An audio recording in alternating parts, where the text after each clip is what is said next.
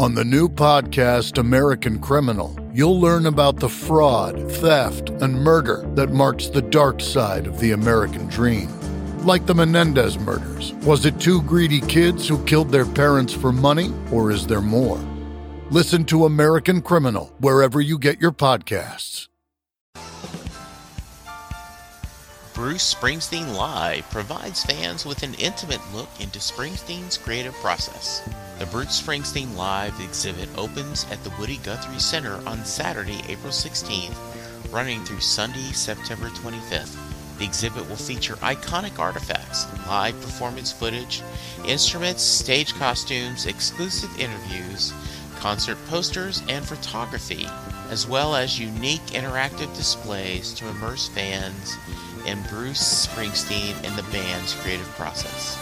More information can be found at woodyguthrieCenter.org. Please let them know that Set and Bruce sent you there, and I'll see you in Tulsa. If you went to multiple shows on the same tour, at least 50% of the set list would probably be the same because they're going to have their songs that people expect to hear, you know, your Master of Puppets, your Enter Sandmans, and the like. For this, we really had no idea what to expect. All they were saying was expect surprises. There, that was definitely the case. What was really cool is both shows were different set lists. Mm-hmm. So what they did is the first show they did at least one song from each one of their studio albums in sequential order of the album's release.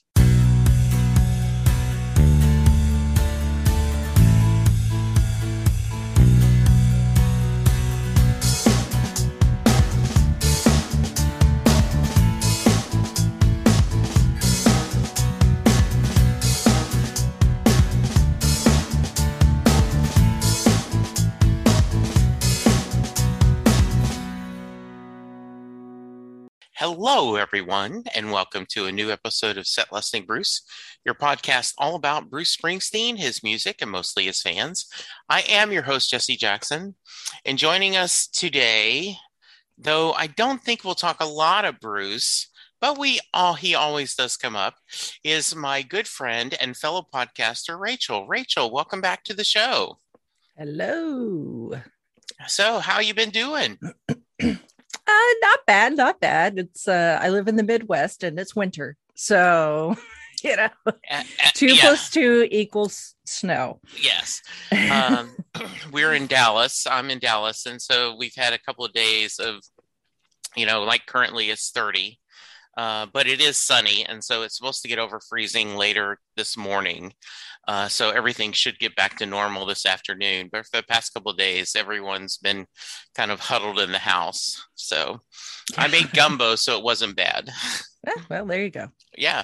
So uh, for someone who has not uh, listened to your earlier episode, tell us a little about yourself. Well, I am what I like to call a professional nerd. Um, I uh, am on several uh, podcasts, along with the I don't know how many I've guested on at this point, talking about various topics. Um, you know, I like a, a lot of the the big fandoms, Marvel, Star Wars, uh, that sort of thing. I cosplay. Um, I spend way too much time on TikTok, and yes, I do have a going streak on Wordle. Oh, good for you. I just recently discovered Wordle and I, I, I enjoy it. I know now then there's a little bit of hate because the New York Times bought them, which Mhm. I say good, good for him if he can make the money. Yeah. Um, and one of my one of my best followers, just so supportive, said, "I don't want to hurt anyone's feelings, but I don't give a damn about your Wordle score." I said, "I get it, but it's just so easy just to share. I mean, you know, just to Mhm. see, oh, I did crappy today or I did good today." Um, so two, your two main podcasts Mhm. are the Fanish Five Girls, right? Five-ish fangirls. Five Shan Girls, and then uh, your Oscars podcast, right? Gold Would- standard, the Oscars Yeah. podcast. Would those be your two biggest? You think? Well, I would say so. Okay, I would yeah. hope so. Yeah, uh, I'm on them. yes, exactly. uh, so, Rachel, before uh, we're going to talk Metallica, you were on before, and mm-hmm. you told us a great story about how you went from "Oh my God, I can't believe I'm marrying a guy who loves Metallica" to you lapping him, and now going, "Come on, let's go." Um, but anything on your geek radar that you've really been enjoying lately? Um, well, kind of suit, kind of related, and I I told this story uh, uh on uh one of the most recent episodes of the Five Fangirls where we talk about um the Get Back docu series that Peter Jackson did with the Beatles, um and because of that, what my husband Chauncey did to me with Metallica, I have now done to him with the Beatles. Where he was really? like, Yeah, whatever, that's a thing that you like. You know, I know some of the, you know, like the most popular songs. Sure. To now he is like, oh my God, give me everything Beatle related and let, let me consume it. That's nice. so, between the two of us, we have, you know, like the greatest metal band of all time covered, and then the yes. greatest rock and roll band of all time covered. the student has become the master. Yes. Yeah. So, so yeah. very yeah. nice. I have not got to see the documentary yet, just haven't taken the time. I know it's amazing. Oh, yes. It's so uh, good. Yeah. I just, um, for not genre related, but just I happen to be I'm caught up on everything on my DVR, and I'd planned to go watch Lost in Space the final season, but the new Reacher series uh, j- dropped, and I I watched the first episode. Go, oh, I wonder what this is like, and I ended up liking it. It is mindless entertainment. It's just um, it's just Hawk from the Titans beating up people the whole episode but it's just so cool. It's it just it really is a good it has been a, a really fun kind of change of pace series so. Yeah i don't i think i mentioned this before i don't really watch a lot of television. Right. Um especially live tv uh-huh. Um part of that is because i don't technically have a television. I have a giant screen with a like roku type box attached okay. to it. So yeah.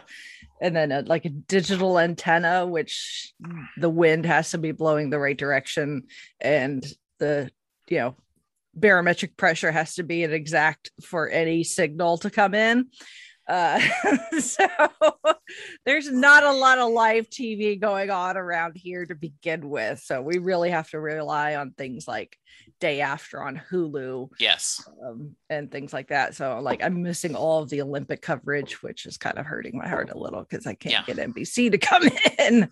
Oh no. And you got to pay and all the all the on Peacock, all of yes. the Olympic stuff is premium. It's not part of the free Peacock. Ah, okay. So accounts. yeah, so, that makes sense. Yeah, that That's really they're not bad businessmen. Yes, I get that. Um, it's luckily, the Olympics. I know. Uh, my son um, is a huge uh, WWE fan, so mm. he paid for the premium of Peacock uh, because he was paying WWE when they had a you know subscription channel. So he just switched it over to Peacock, and so he said, "Okay, since you, I use your Amazon Prime, I use your Netflix, I use your Apple TV, I got mm-hmm. this one, pops." I'm like, "Oh, okay." so yeah, I you did remind me though. My growing up, my grandparents lived in a uh, rural area uh, he was a dairy farmer, and uh, they had um, a device on the TV that you turned it and it rotated the antenna on the roof oh, so that you could try to get the better signal. Like yeah. instead of it just being standard, you could move it and like, oh, now then the uh, NBC affiliate in Alexandria, Louisiana, oh, it's coming up better than you know the CBS channel that was in Beaumont, Texas. Um, yeah, I think it's of, just the nature of the the beast nowadays because all of the major networks have their own streaming. Right. So it's like, why give it to you for free when you can pay us yes. for it? Yes, absolutely. So. Yeah. Um, so uh, you talked about and and you said that you know when you reached out to me and said hey i booked again i'm like oh great what are we going to talk about? And so you said you've got an update on y'all's metallica journey. Talk to me a little Mhm. bit As I mentioned when I was last on, you know, talking about uh, my previous uh, adventures going to see Metallica, and I mentioned that, that we had another one coming up, um, and that was the big Metallica 40th anniversary uh, concerts once again in San Francisco at the Chase Center. So we were uh, going to the same venue that we had before, uh, which was nice because the learning curve a lot less steep there. Um, and it was really cool because uh, while the S&M2 stuff was really awesome, um, and that was kind of the Chase Center's way of like, in not, you know, christening their new facility because it was a, a brand their brand new basketball stadium at the time. Um, and then obviously the pandemic hit not long after Yeah. that, like six months later, everything is shut down. So like Metallica's not touring and everything. This time it was the city of San Francisco really acknowledging that Metallica considers that their home city. You know, even though the guys are from their own places, um, they consider San Francisco kind of their their home turf. Uh, so when we got there, uh, we did a travel package through Metallica. So that included our concert tickets, uh, a hotel room, and uh, a couple of really nice uh, concert posters um, that are currently off getting custom framed at the moment. nice Um, yes, so they're going to be look really cool when they're when they're done in a, in a couple weeks. Um, and so it just made kind of made things easier because we we knew where we were going to stay, um, and a lot of the fans were staying at the same hotel as this Marriott, um, about a mile and a half away from the Chase Center. Um it's like fourth street and mission and if you if you know the san francisco area. So we were nicely located a lot of restaurants um right near the movie theater. So we went and saw spider-man no way home oh while we were there. So that was really cool.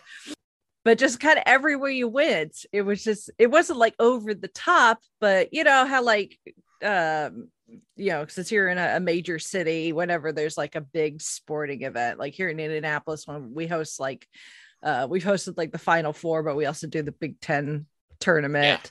Um, and you know, any major city when something like that is going on, you drive around, and usually on the uh, street lights, we'll have like those big banners, um, usually indicating whatever event is going on. And they were doing that for Metallica. They had all these these banners on the street lamps. You know, it's Oh, like Metallica with the logo and everything.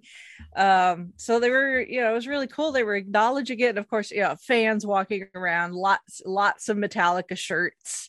Um, Yeah. Chauncey and I had a lot of fun, you know, figuring watching certain designs walk by and he's like oh that's from like you know the late 80s like you know that shirt's like vintage or you know somebody's got a, a tour shirt on from a show that he's like oh that's from whatever.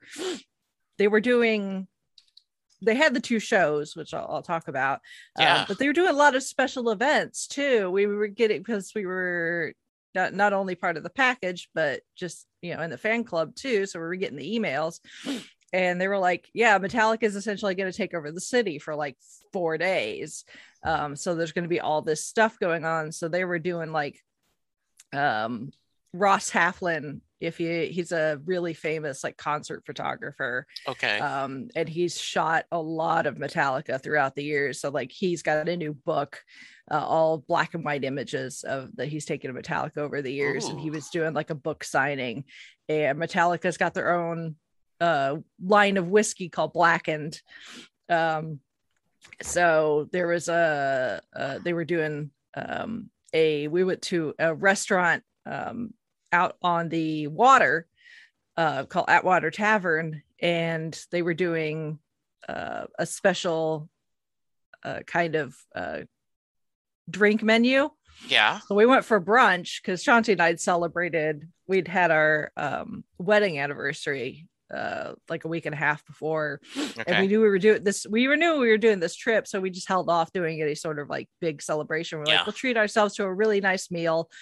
Uh, so we went and did brunch, but they had this special cocktail menu using Metallica's Black Oh. and Whiskey. What'd you get? Um, um, I had a, essentially an Arnold Palmer yeah. with whiskey in it, and Okay. then uh, Chauncey got. It's not an Irish car bomb, but it's whatever the equivalent of that is. okay. Uh, but with this instead. Um, so that was really cool, and we got we got this really nice charcuterie board full of meat and cheese as our appetizer. He got Ooh. steak. I got it was brunch, so I got breakfast food because I'm always a sucker for breakfast food. Sure. Yeah. Um, and one of the coolest things was Metallica has their own um not for profit called All Within My Hands, the All Within My Hands Foundation, which All Within My Hands is a song off of St. Anger. And for the most part, what they do is um they will do they go to like soup kitchens and food pantries. They will do an annual day of service um, all over the country, and fans could sign up. And Chauncey did this a couple of years ago and went and volunteered at a local food pantry. And they sorted all the stuff like canned goods over here, stuff in boxes over here, you know, making sure stuff's not past its expiration date and that sort of thing. And then when Metallica's on tour, sometimes it will stop at a local food pantry in that city and um, drop off a big check. Mhm. um, that sort of thing. So with this, uh, they were like, okay, well, well, all within my hands, we're going to team up with the city of San Francisco, and we're going to do a volunteer day at a local food pantry. And unfortunately, Okay. it was the exact same time we were gonna we already had our Spider-Man tickets. Okay. so Oh. we had we had to miss out on that they offered a second opportunity to team up with um i forget the name of the organization now um but we went out to the beach just south of the golden gate bridge Okay. and did a beach cleanup essentially so Ah. they gave us they gave us the you know not the the poker things with like you sometimes see Yeah. uh, with people on the side of the road. It said they gave us the the gripper things, the where you pull the trigger Oh, yeah, sure. the little fingers and big old trash bags and reflective vests and stuff. And they put us in teams, uh, and groups, and like some of you go that way, some of you go that way, and we'll all meet back up in the middle when we're done. And uh, I don't know how many people were actually there, probably a couple hundred. Hmm um and they sent us actually an email uh after the fact and they said that we picked up like a thousand pounds worth of trash Wow. in the couple of hours that we were there. Um so that was that was really cool. We got a, a t-shirt out of it um which uh, by the time we got there unfortunately they only had like extra large and extra extra large. Okay. which is fine for my husband me not so much i've worn mine Yeah. a couple times but i'm gonna i'm gonna do some alterations so it fits a little better Well, I- I'm sure with your cosplay, uh, Yes. you are used to doing sewing. yeah Uh, yeah. Um, yeah. And if nothing else, it's a good sleep shirt. Yeah. Right? Yeah. So that's cool. yeah but that was re- that was really cool to be surra- you know there with a bunch of metallica fans and running into you know seeing people out on the street and obviously in the hotel there was Yeah. pretty much all metallica fans uh there at the hotel. So like uh when we were uh getting it we were getting ready to leave to go the first night and there was a bunch of us in the elevator. And of course we're all wearing our metallica shirts and everything. And one of the people in the elevator is like hey what's going on tonight? I'm like ah, i don't know some little concert at a coffee shop i think. Yeah. That's great. you know, it was just a lot of just like sup, you know, we're just Metallica fan, Metallica fan. Hey, Yeah. how you doing? then after the show, we were like, oh my god, you know. hmm so it was it was just really cool to kind of be in the city that we were already familiar with but then Yeah. sur- kind of also surrounded by fellow fans you know we were all there for the same same reason which was really cool So one, I love San Francisco. I was I've been able to go. I was able to go a couple of times when I worked. Uh, I worked for a company called BangTech, and Aspect was our phone system, and they had a couple of conventions, like their user conferences in San Francisco. And Lynn and I would always fly out early because back then, if you had a Saturday stay over, the airfare would be tons cheaper.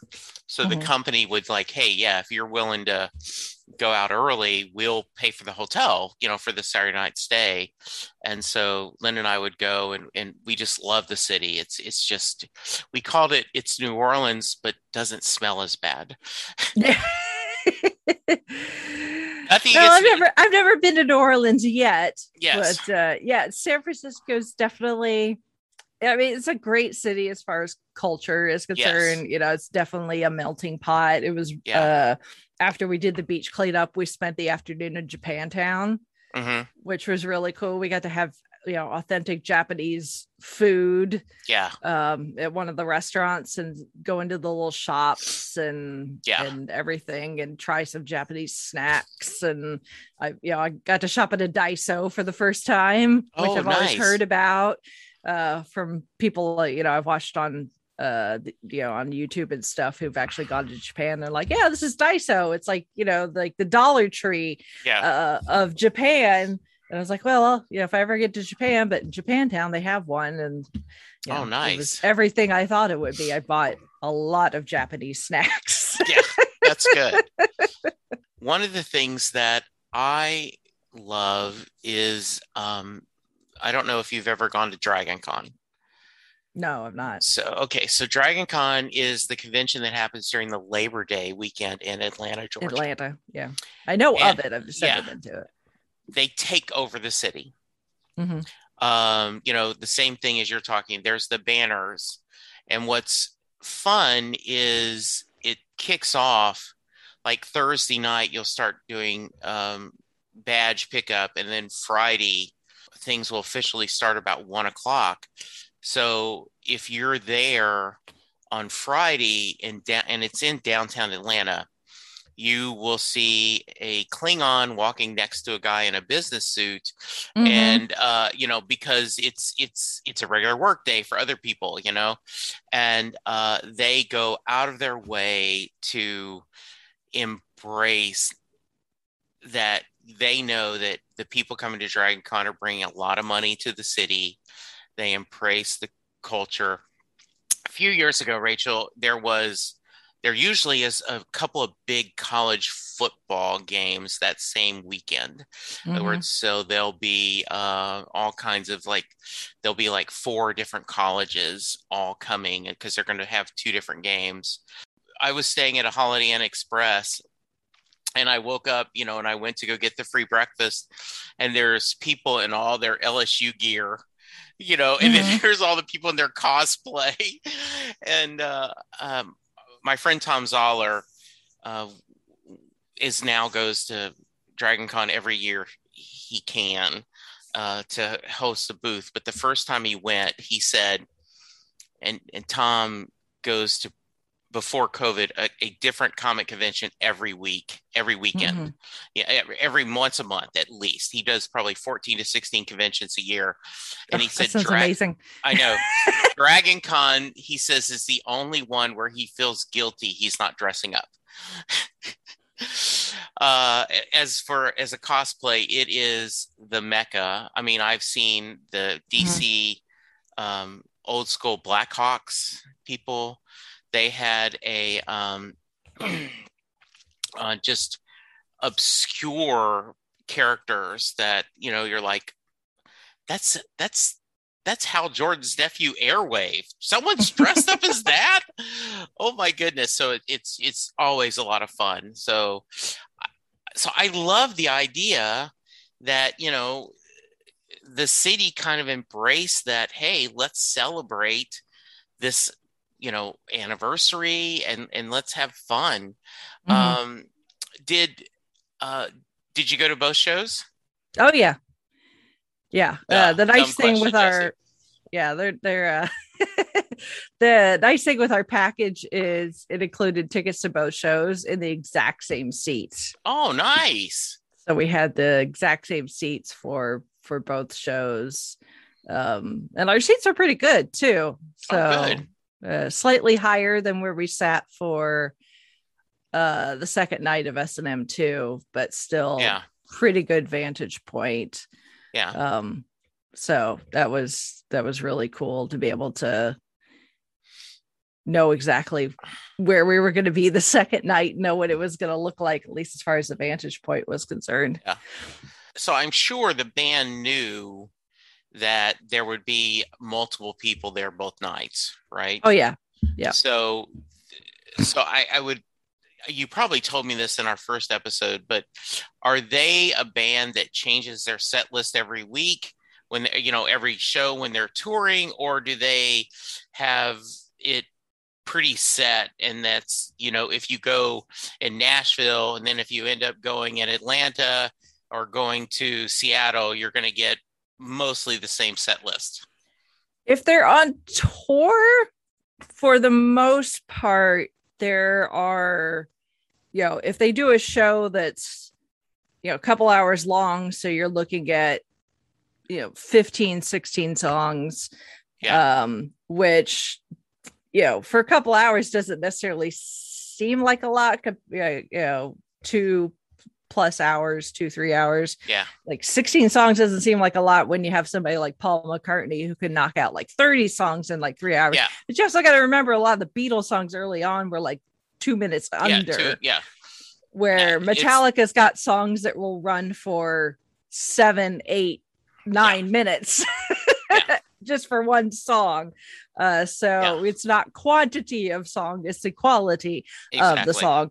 Um, so yeah, for the most part, you would probably I could probably say, yeah, if you were what if you went to multiple shows of the same tour, at least 50% of the set list would probably be the same because they're gonna have their songs that people expect to hear, you know, your master of Yeah. puppets, your Enter Sandmans and the like. Yeah.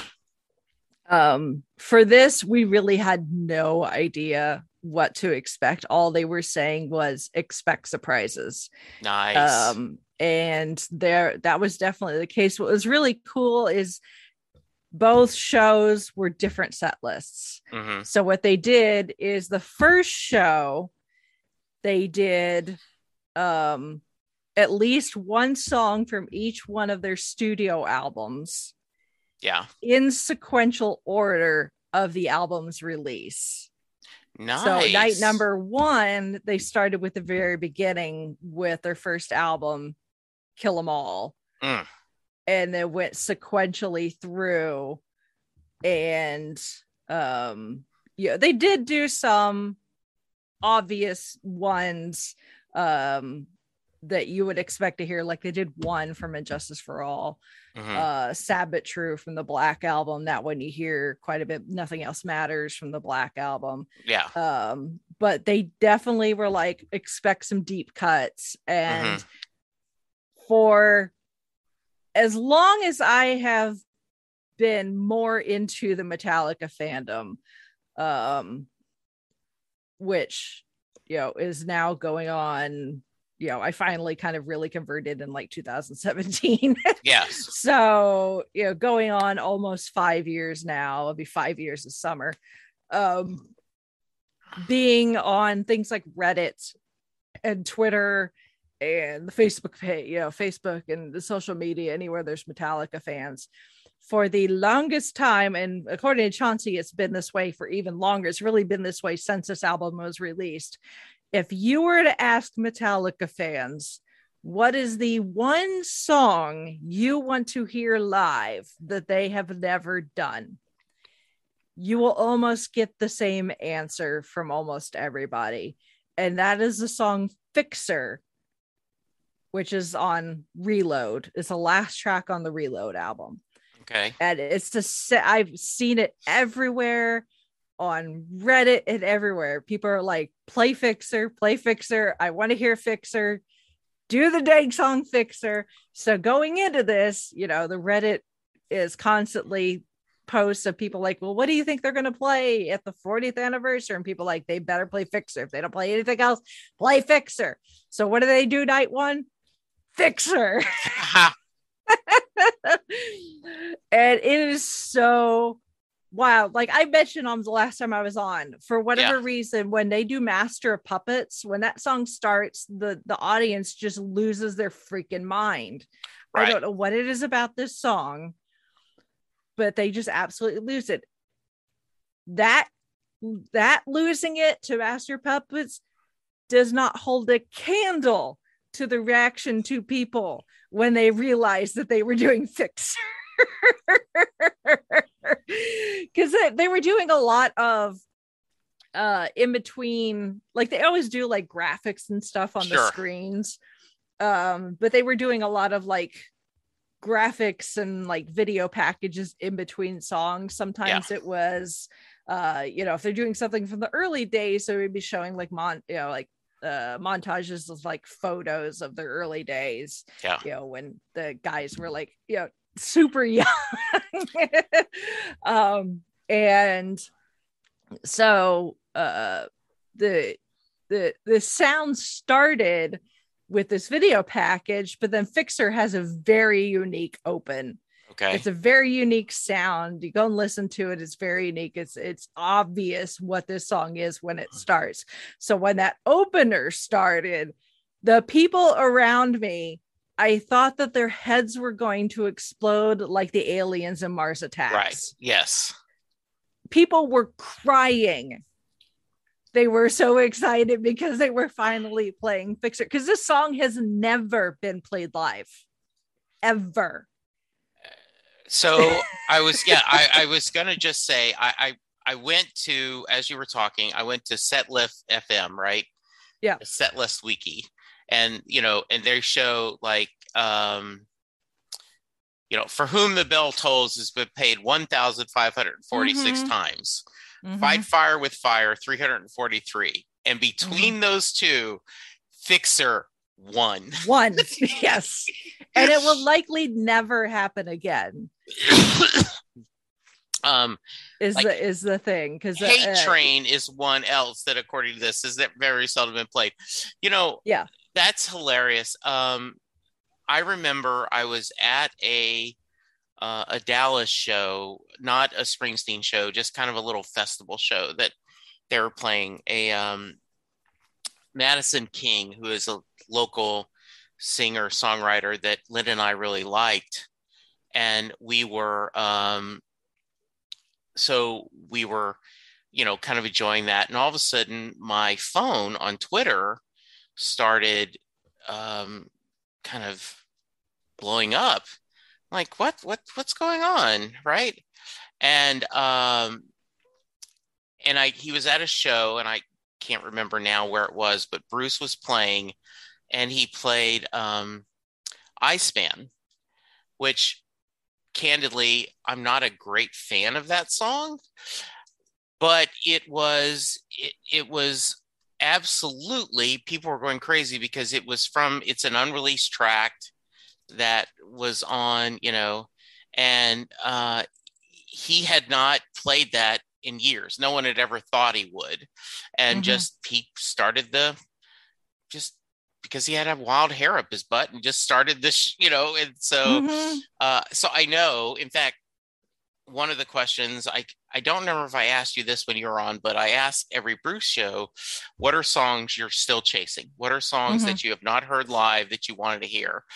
And uh, that's that's amazing. That that is the ultimate fanboy yeah. white whale, and you know, and what's really cool is even though you, you know, obviously the Chase Center can only hold so many people, uh, so uh, there was only going to be so many people at the show. Yeah. Uh, especially with the COVID restrictions because of everything. Right. Um, which I have to say, you know, if somebody was like, you know, we're in the middle, we're still in the middle of a pandemic, you went all the way to San Francisco and went to a rock concert where you were stuck inside a building for two nights around all these people. The thing is, is that, like the city of San Francisco was very, very adamant about restrictions. Like you had you needed to wear a mask everywhere and you couldn't really go into anywhere without showing proof of vaccination. So like every restaurant we went to, we had to show a proof of vaccination. We had to show it before we went to the movie theater. Same thing for the Chase Center. You had to be vaccinated. There was no recently got a negative COVID test yeah. to get in. You had to be vaccinated and wearing a mask. So if I was going to go anywhere during a pandemic, it'd be inside a building with 20,000 people for two nights. This was probably the best scenario because I knew everybody there was vaccinated. Yeah. So when we went, um, you know, just in one of those, it only makes sense if you're a music fan. Mm-hmm. Uh, James Taylor and Jackson Browne were touring, mm-hmm. and mm-hmm. they were going to be in Fort Worth. Um, and their tickets were just there were no decent tickets available you know so they were going you know three four hundred dollars a ticket and i'm like ah, mm-hmm. i'm not that big of a fan i don't know you know and then so but i looked and new orleans um had plenty of great seats you know at just regular price and so i said hey linda do you want to go to New Orleans to go to this show? So we ended up spending, you know, a couple thousand dollars because we didn't want to pay $700 for concert tickets. But, you know, we flew to New Orleans. We made a long weekend out of it. Um, and we were so impressed because, you know, living here in Texas, where we have a governor that is against mask mandates or he's mm-hmm. yeah he's against mandates um, and that's not here to there for you and I to discuss, though I disagree with it. But New Orleans everywhere demanded that we had a mask on. Like when we walked mm-hmm. into a cab, the driver said, "Can you please pull up your mask?" Oh yeah, sure. And then, um, and we had to like to go into a restaurant, we had to show them our vaccination. As you said, not a negative test. We had to show a vaccination card, mm-hmm. um, and they said they were going to do that in Dallas when we went and saw the Eagles. But the reality is, Rachel, and my audience can't see this, but like if you flashed a piece of paper, they waved, right? Mm-hmm. No, in New Orleans, they went dates, dates. Mm-hmm. Okay, you can go. Now they yeah. had. We mul- had to show like a form of ID too to show yeah. that it matched the, yeah. the, vaccination card. Yeah, and so I, you know, and like when we went into a bar mm-hmm. before they, asked, you know, they they asked, and Linda told multiple people, thank you so much. This is so good to see. And mm-hmm. this really nice bartender was telling her, he says, we can't afford it. This city will die if we have another, mm-hmm. if we have to shut down again. So we're all doing this. Mm-hmm. Um, and the least there was a little hole in the wall. We went in for breakfast and they, because there was like two people, someone cooking and someone bringing the food, they had a list and you had to write your name down and put the date you were vaccinated. So they kind of you could have fudged that, but mm-hmm. everywhere else. So I, I'm that's that's great to hear. Um yeah. Now they only played Fixer the one night. They didn't play it both nights. No, no. The set list on night two was was completely different. Um, it, what I was trying to get to. Right? No, no, no, no. Brain, I'm, I'm my it. my brain veered off. No, no, no. Um, You're good. Was um because uh you know obviously that's uh it's a lot there are fans that are uh, you know because this is international fans you know there are some countries that are struggling to get the vaccine so there were some fans that couldn't go not because they refuse to get vaccinated because they live someplace where they just have, don't have the vaccine yet. Right. And then unfortunately, there were other countries where they were starting to shut down the borders again. So they right. couldn't leave even if they wanted to. Um, so, and Metallica recognized that. So what they did is they live streamed both shows. Oh, nice. So um, the fans could watch live. Uh, I I haven't seen the stream, so I don't know exactly like when they cut to like the little video things if that was you know edited in so they could see it properly. Um, Yeah. but they at least got to see the the actual songs performed.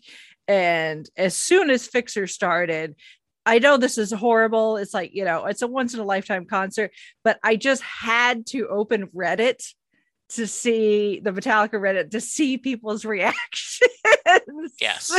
In real time. And it was so wild. I mean, I only had my phone open for, uh, you know, a couple of Yeah. seconds, just long enough to be like, you know, every post is like, oh my God, they're playing Fixer, Fixer for you know, it's like Fixer with 5 million explanation points. And I was like, okay, yeah, this is exactly the reaction I expected from it. But it was so wild just to see the, you know, the fan reaction, not from just the people there, but the fans who were able to experience it because they were doing the live stream, because they recognized the situation that the world is currently in, that they didn't want this was such an important event for not only the band but the fans because obviously without the fans the band would not have lasted for 40 years Yes. um, that they wanted to get give them at least some of the experience even if they couldn't be in san francisco to be there live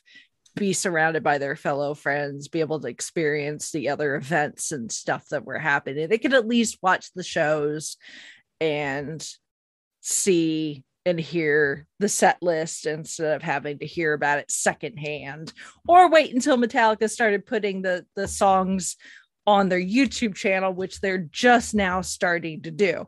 Uh, there's like three Yeah. up on the up on the youtube channel. One of them is fixer though so you can go and watch the fixer performance and you can hear the audience reaction when they recognize what song it is. And even just through the youtube video it's wild to hear.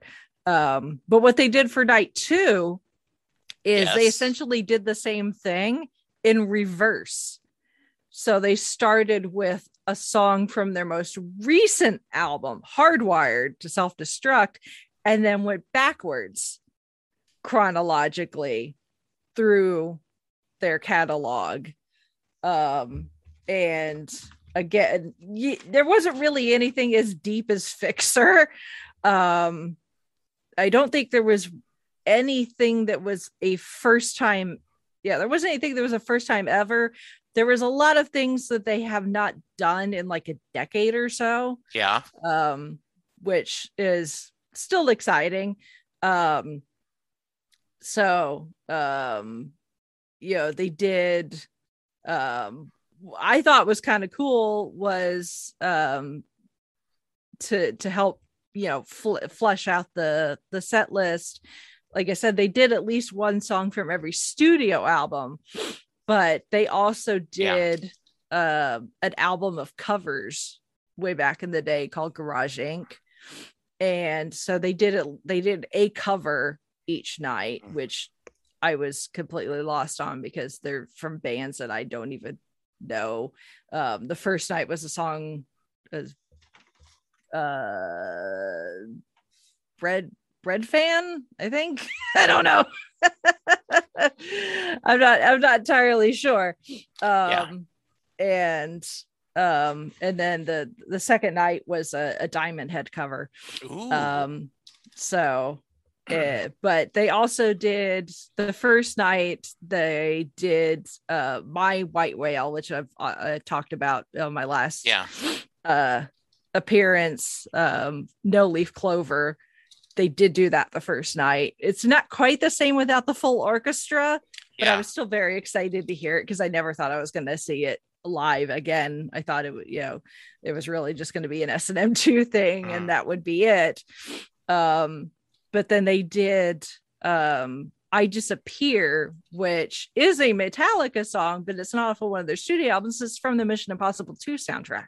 Okay. Which I thought was kind of cool.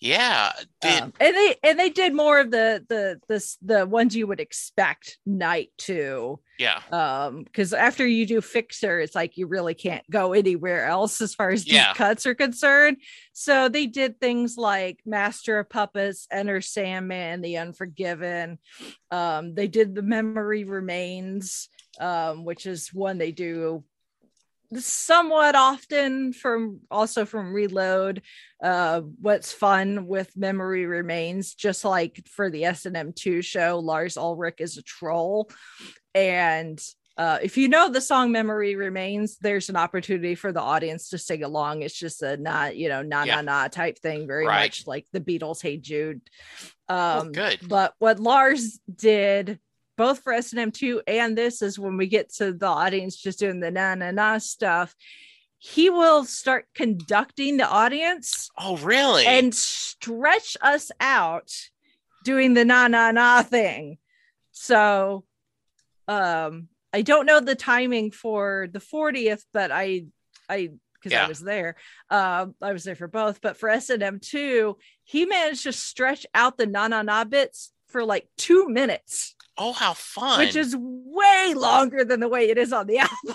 yeah, so he ended doing the same thing for the the 40th where lars is just all like i'm gonna stand up for my drum kit and just be like you know conducting and like no keep going. And you just could kind of see you know the other guys like okay can we move on to the next song? But lars is such a troll that he's like no keep singing!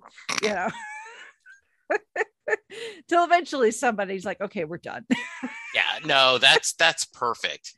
That's you know, there's. I love when a band has having fun live, and um, so was there was there any duplication at all between both nope shows? Wow. Absolutely nothing. No. Yeah, other than the opening, which is not Metallica playing anything, because they always start their shows with um AC/DC's is a long way to the top, Yeah. just plays over the PA system. Um, and then they come out to the ecstasy of gold, um, which is a, a Morricone song from one of the spaghetti westerns. I can't remember which Yeah. one, one of the Clint Eastwood ones. Um, and this time when they came out, they were showing like again clips and photos and stuff, and they had uh, narration to go with it. Unfortunately, because of the crowd, you can't really hear it. I kind of hope they put that up eventually so you can Yeah, actually hear what they're fun. saying. Um, that was the it was the same narration both nights, but it was a different narrator. The first night it was Jason Momoa Oh. narrating the video. Um, and then the second night it was Tom Morello. I don't know who that is. Yeah. Um, so Tom Morello is Rage Against the Machine. ah, okay. And he also, um, there's a Springsteen connection when Little Steven was filming uh, Lilyhammer, the series that was one of the first direct series in Netflix.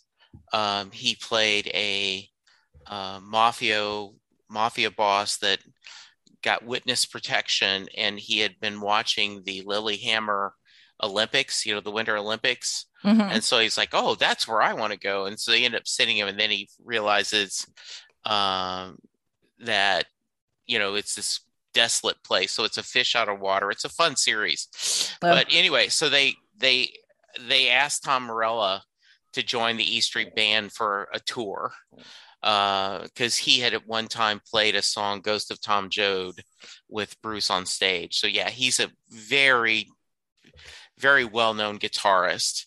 Um and like i said so that's that's that's a pretty big deal him narrating that. That's that's fun. It's uh when kiss was in the rock and roll hall of fame tom morello is the one who um introduced them. So yeah. Wow. Okay. Wow that that sounds like just a once in a lifetime just experience all the way around. Oh yeah. Yeah, absolutely. It was very, very wild, you know, going in not knowing what to expect. They had done uh when they had their 30th anniversary, they'd done a a show at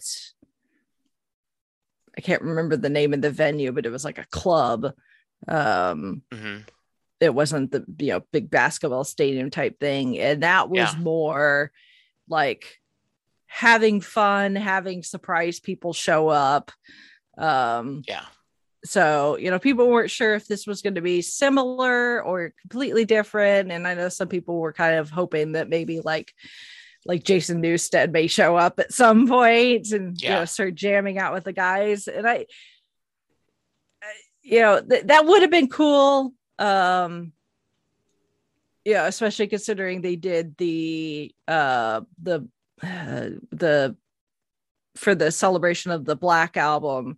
Um, Yeah. they did the the release where they just have a bunch of their you know fellow music artists do covers so like miley Right. cyrus is on there doing a, a cover of nothing else matters and stuff i was like yeah i mean they may have thought about you know having fellow artists show up Uh-huh. and you know jam out for a song or something if we weren't under a pandemic and also if it wasn't the week before christmas where Yeah. a lot of people are already going to be on vacation spending time with their Yeah. families um but i really think for i th- really think that they were like no that i think eh, i you know they've never said this but my assumption is we did kind of the surprise special guest uh, just kind of club atmosphere version for the 30th this time we want to do we want to celebrate our catalog and play some stuff for the diehard fans Yes.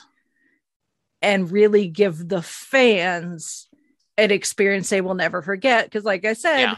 you don't last for 40 years as a band No. without the fans exactly. so this was their opportunity to be like, yeah, we're gonna play some of the stuff that you do expect. You know, like you, you can't do two shows and not do Enter Sandman Right. at least once. It was really weird for it not to be the end of the show. Because in my mind, you hear Enter Sandman start starts, and it's like, oh, the show is over. This is the Right. last song. No, in this case, it was smack dab in the middle of night too. Uh, so there's still a lot of show to go. Um, but to also do things like Fixer, which has never been done and probably never will be done before. Um, because you could tell James was struggling. Yeah. It's not in a key that he sings in anymore, you know, as his as he's gotten older, you know, the voice changes and sometimes Mhm. you know, you can still sing, but you not, can't necessarily sing in the same key. And I'm guessing they probably weren't going to go through the hassle of like re doing the entire song in a different key just for one performance. I'm sure James is like, no, I can do it, you know, if you know, I know how he, he's like, I'm smart enough to, you know, adjust my vocals if I know there's a note I can't hit. I'm making a lot of assumptions here. Um and uh because even James after they finished the song, he's like he's like, even after 40 years, there's there's a first. We've never done that one, and we probably Yeah. never will again.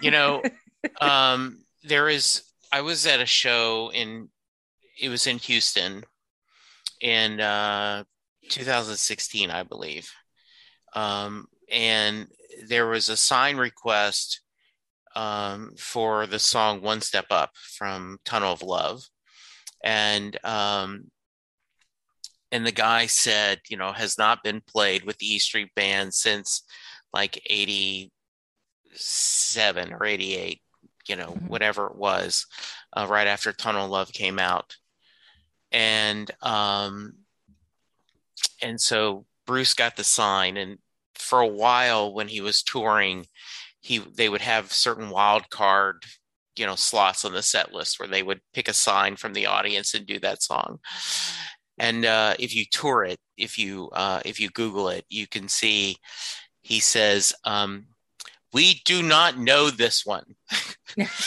you have made your bed, sir. and uh and it is it starts out with just him singing and you'll hear him band come in softly you know and they play. So uh that was just pretty nice but i love his candid like we do not know this one. You have made your bed sir. Yeah. so yeah i can imagine. That's oh that sounds such a great great experience. Mhm. um wow. I you know do you think they're i mean they streamed it. Do you think they're going to um maybe do they put out you know blu-rays or dvds of their shows do you think that'll come out In general, they don't. They did for S and M too. yeah Um, which was really cool. I mean, they they they were fully prepared to film that in a way that it could be released on Yeah. on DVD or Blu-ray, and we have it, and you know have watched it, and have, have Yeah. found ourselves actually in the audience. Uh, Nice.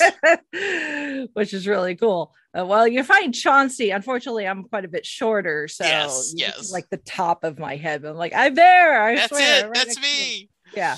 Uh, thankfully, Chauncey's tall enough that he stands out. Oh, that's neat. Um, this they didn't they didn't have like cameras and stuff like they did for S&M 2. That doesn't mean that they couldn't release it. yeah.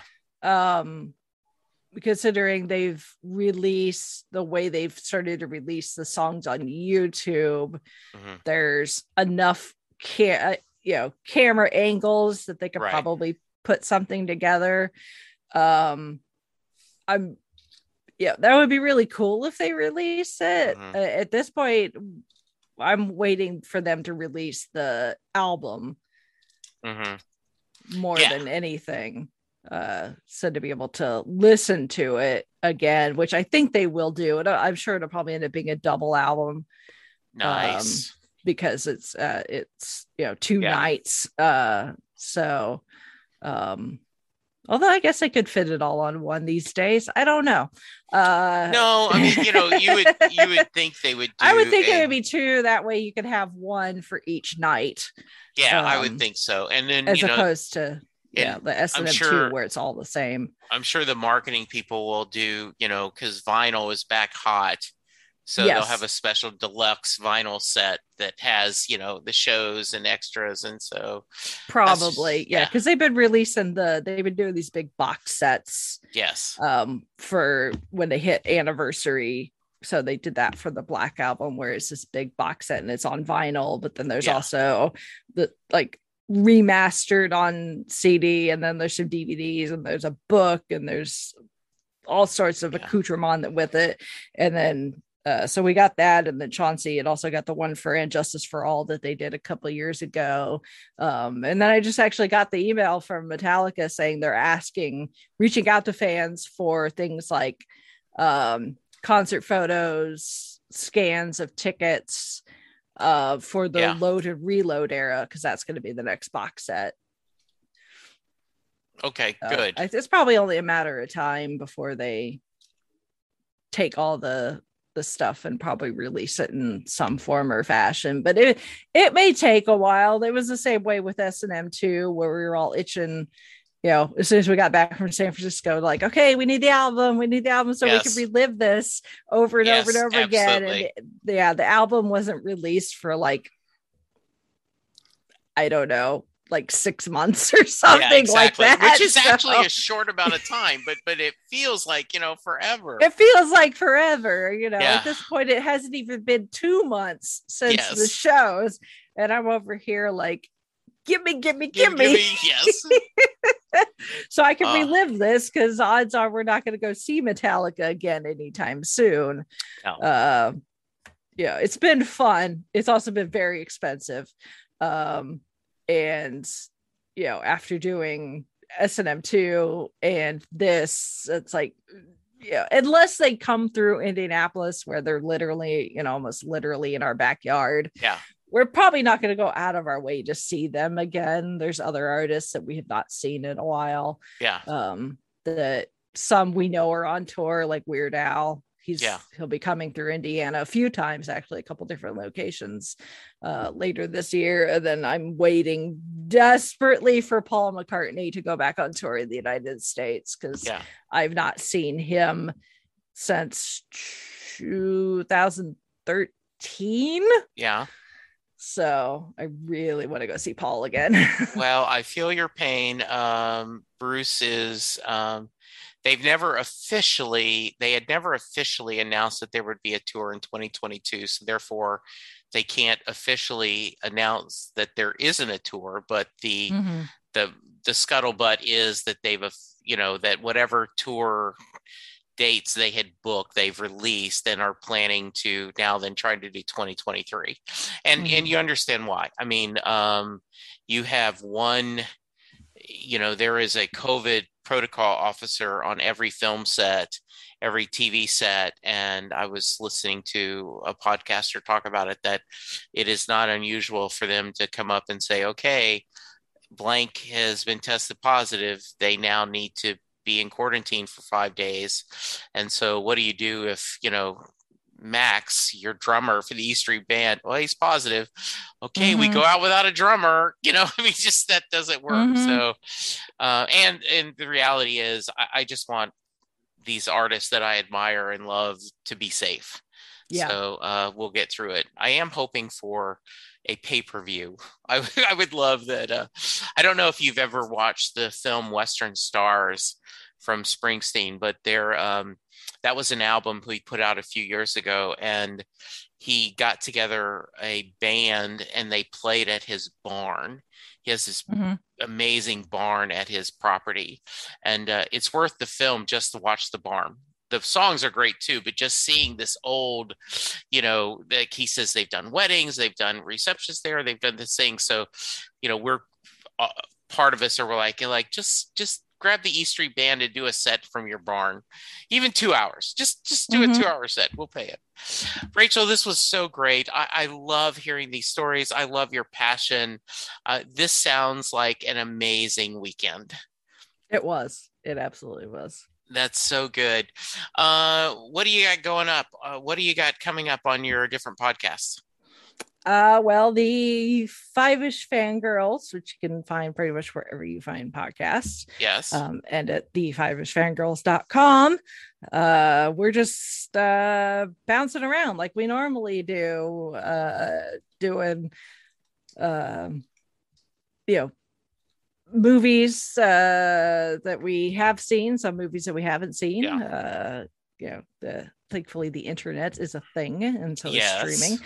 Um, and then we're also all waiting to see how Book of Boba Fett pans out. Yes.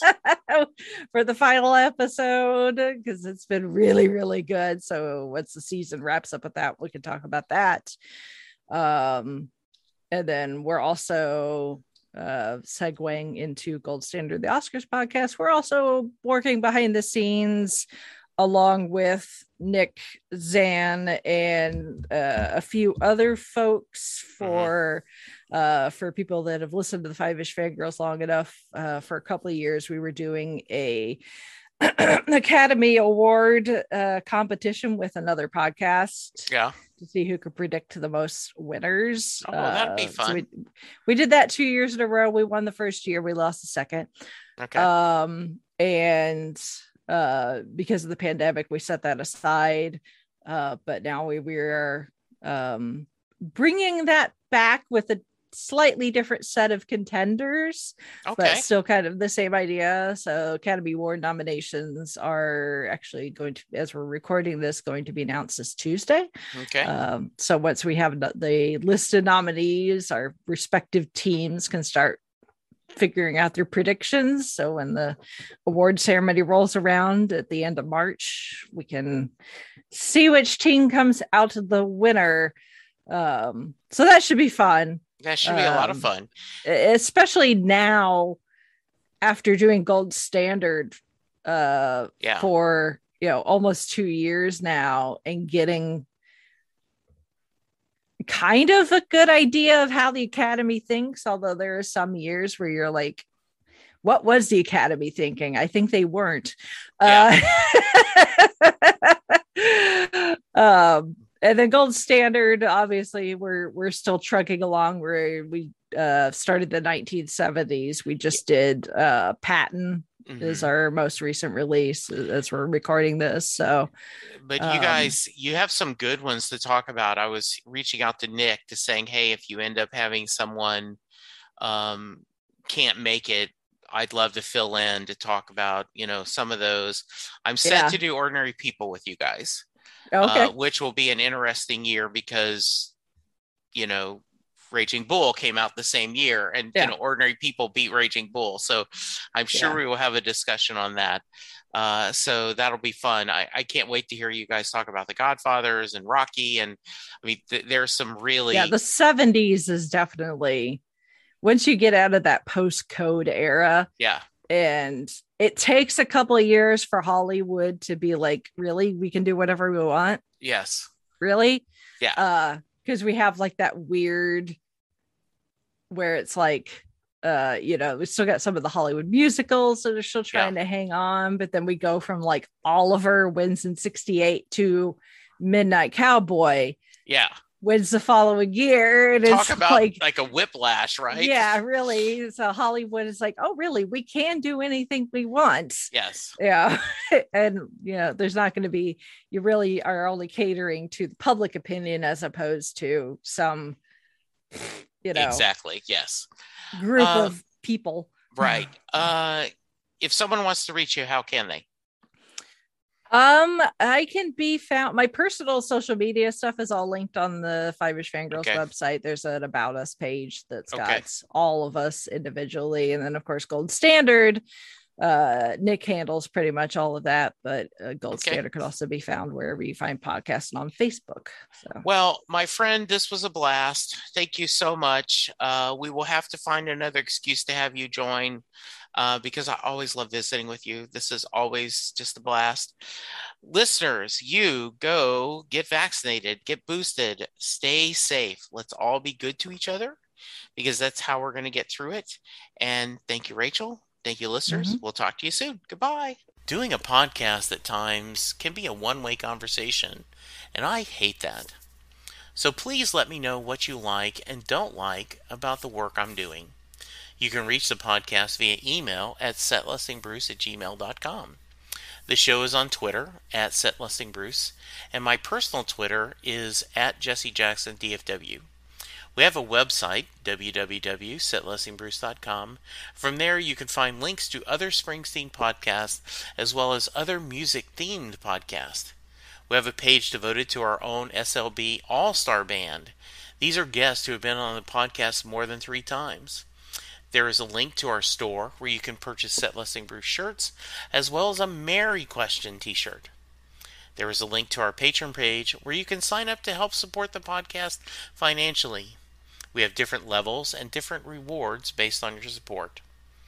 If you don't have any extra cash, and right now, who does? You can support the podcast by subscribing via your favorite podcast player and leaving us a review. The more reviews we have, the easier it is for people to find us. And please tell a friend about the podcast, especially if they love Bruce or music, because it will make a difference.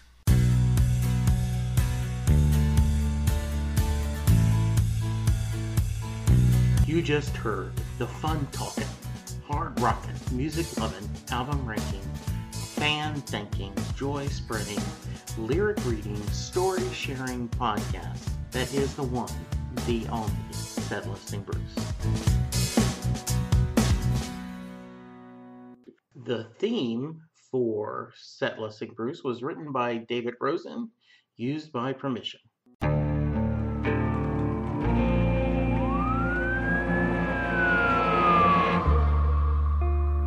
What would you do to achieve the American dream? The big house, the happy family, the money. Would you put in the hours? Would you take a big swing? What's the problem? What's the problem? Would you lie? Would you cheat? Would I shop? Would I shop? Would you kill? Yes. My mom and dad. My mom and my dad. From Airship the studio behind American Scandal comes a new true crime history podcast. I'm Jeremy Schwartz, and I'll be taking you inside the minds of some of our most notorious felons and outlaws, exploring the dark side of the American dream. In my new show, American Criminal, you'll meet the picture perfect brothers who killed their parents, the thief who stole babies, the crypto king who siphoned off billions, and plenty more. From assassins and gangsters to killers and con artists, whatever the case, whoever the criminal, you don't know the full story until now.